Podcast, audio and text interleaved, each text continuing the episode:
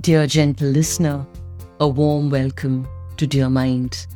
I am quite literally your storyteller, Srividya Sivakumar. Dear Mynd aims to create and encourage conversations around mental health.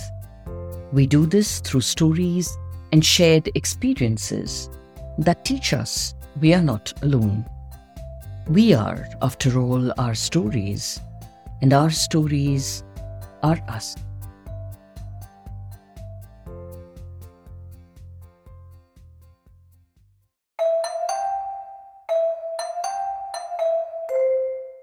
Lulah, the Fish and the Whale is written by Jade Maitre and illustrated by Anna Vilchynska. Jade is the founder of Storyberries.com, which offers free children's stories online and enjoys more than 20 million reads a year.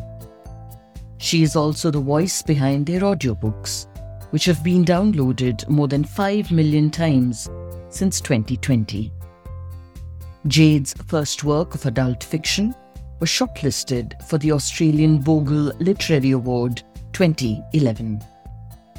She previously worked as a lawyer, an editor for human rights publications at UNESCO, a communications consultant for NGOs, and as the digital media editor for MTV Australia and New Zealand.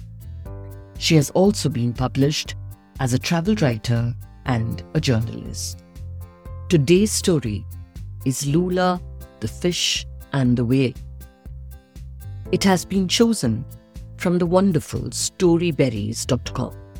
The story explores the theme of gratitude, the notion that one good deed deserves another. But what can a sea dwelling fish offer a land dwelling little girl? Why would the fish want to? And what does the whale have to do with all of this? Let's dive into this aquamarine blue story and find out.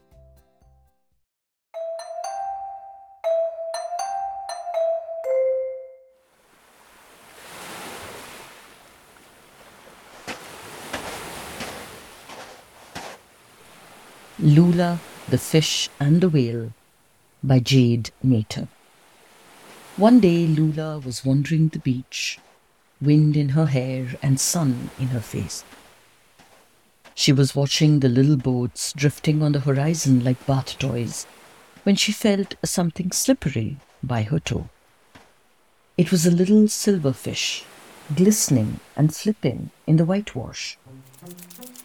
Little fish do not belong on the sand, so Lulah bent down and gently scooped it in her palms. Then she went to the edge of the sea and let the fish back into the deep, cool waters beyond the breakers. The little fish was so grateful to be back in the sea. Before it went back to its family, it popped its head from amidst the swaying swell and spoke like bubbles popping. Thank you, girl, bubbled the little fish. That was a very kind thing to do. It was easy for me to do, replied Lulah. I was walking here anyway. I just went and picked you up. I'm very big, so you aren't very heavy to me. But you are kind, burbled the little fish.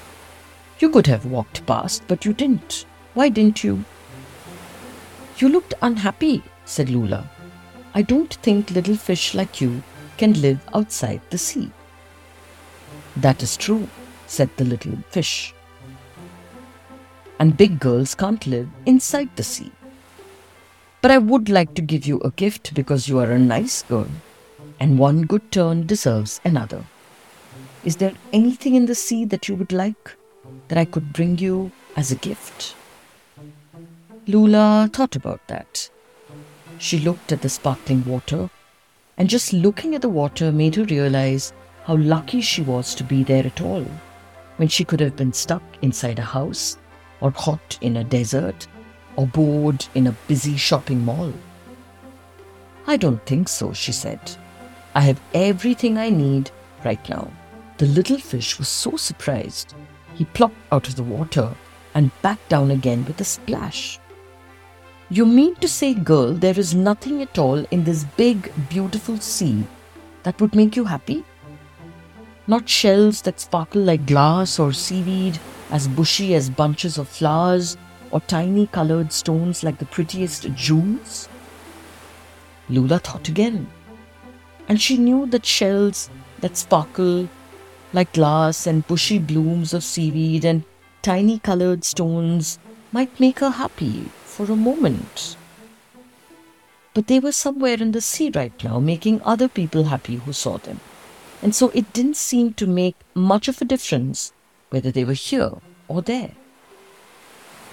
No, Lulah said again. I'm just happy going on my walk on the sand. The little fish nodded from the waves. Hmm, so you like walking? You like exploring? I can see that now. You don't need things, that is good. But what if you did something fun? I have a friend who is a whale. He could take you on a ride through the sea. There are not many girls who have ridden on a whale through the sea. Riding on a whale did sound rather nice, and Lulah had done all her swimming lessons and knew how to swim if she fell off. Would he like a little girl sitting on him, though? She wondered. He does like giving rides, said the little fish. Even I had a ride once. I slid back off again like a water slide. He said it is like having a hug, and he's so big that everyone feels very small to him. Most of all, he likes to make his friends happy, and that is why he does it. Okay, said Lulah. I would like a ride on a whale. Thank you, little fish. The fish nodded brightly and was soon back with his friend, the whale. The whale was as big as a house, with skin as grey and smooth as mist, and a clever eye that winked at Lulah when he saw her. His mouth was wide and seemed to smile, just like he had heard the nicest joke. He bobbed up to the shore, and Lulah slipped onto his big, broad back. It felt like being on top of a bus. Are you ready? hummed the whale, and Lulah nodded. Then, whoosh! They were off, gliding through the waves till they were all the way out at sea. Out there, the water was thick and dark as jelly. Lulah saw tiny schools of fish the color of gold and mesmerizing manta rays. Dolphins frolicked, and as a storm gathered on the horizon, a rainbow shimmered from one side of the sky to the other. When Lulah felt the first heavy drops of rain patter on her hair, the whale murmured, Home? Yes, please, said Lulah. And the whale turned majestically and sped through the water back to the shore as easily as though she were dreaming. Back at the coastline, the little fish waited to make sure she got safely back to shore. Lulah felt her heart beating fast, and it seemed to overflow with the beautiful things she had seen. Thank you, little fish. Thank you, whale, she said. The two sea creatures turned their laughing eyes towards her. One good turn deserves another, the little fish said for the second time that day. And now that my friend the whale has helped you, he is also very happy. Why? asked Lulah. Why? Because it is his turn now. My family and I are about to nibble on the itchy barnacles from his flank. You did something nice for me, he did something nice for you, and I'm about to do something nice for him. It's funny how it works that way, but everything works out in the end. And that enormous whale gave a happy jump and arced from the sea the little fish sped off behind him. And if Lulah peered carefully against the setting sun, she could see hundreds of the little fish's family in pursuit, about to have the nicest dinner. Everyone, it seemed, had had a lovely day. The end.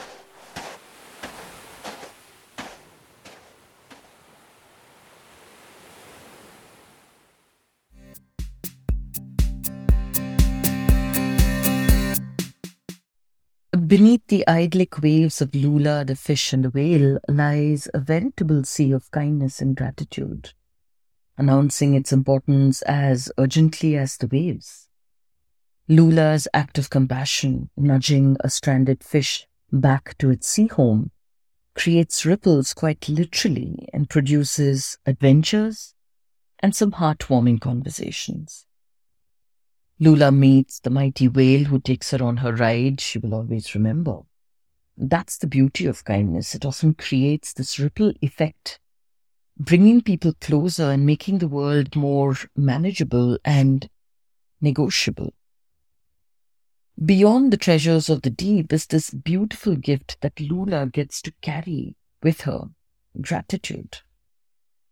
And I think one of the ways to receive kindness and gratitude is to have an open heart.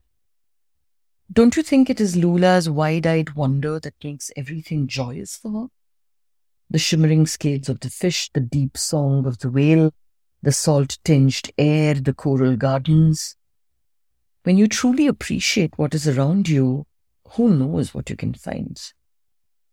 A little patience at a traffic signal, allowing a person with fewer items to go ahead of you in a checkout line, sitting in silence with a friend grieving, offering your time and experience to someone in need.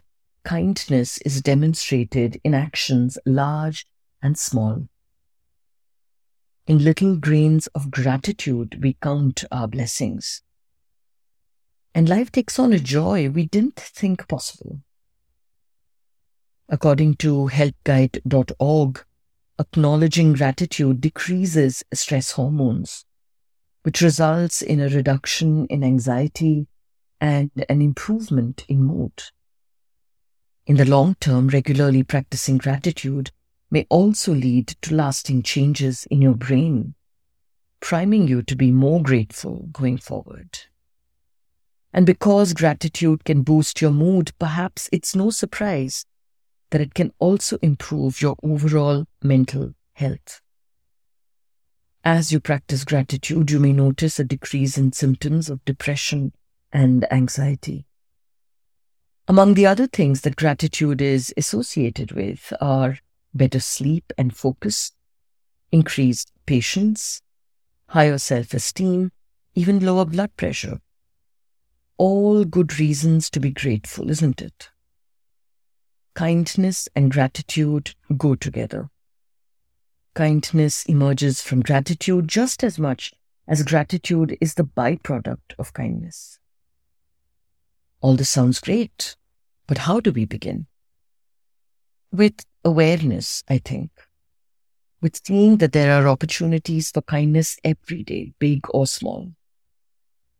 Just imagine if each of us is kind. What a world we'd live in. Wishful thinking, you say? Perhaps. But that doesn't mean it cannot come true, does it?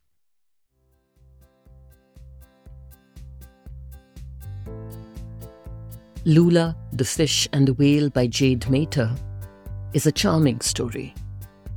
It carries a mighty lesson for adults too about the transformative power of gratitude and the beauty of kindness. I hope you felt moved and thrilled by this one. Stories are not only entertaining, but they can also help us cope with our emotions, connect with others, and heal ourselves. If you liked this episode, and I do hope you did, leave us a rating and a review on Spotify, Apple Podcasts, Amazon Music, and all your other favorite podcast platforms. It really helps us grow our audience and reach more people like you. Two weeks from now, we'll be listening to Aparna Kapoor's What the Dark Sounds Like. Together, we will explore the overlooked world and who knows, perhaps find magic and music and wonder. Do tune in. This is Srividya Sivakumar signing off. Take care and bye for now.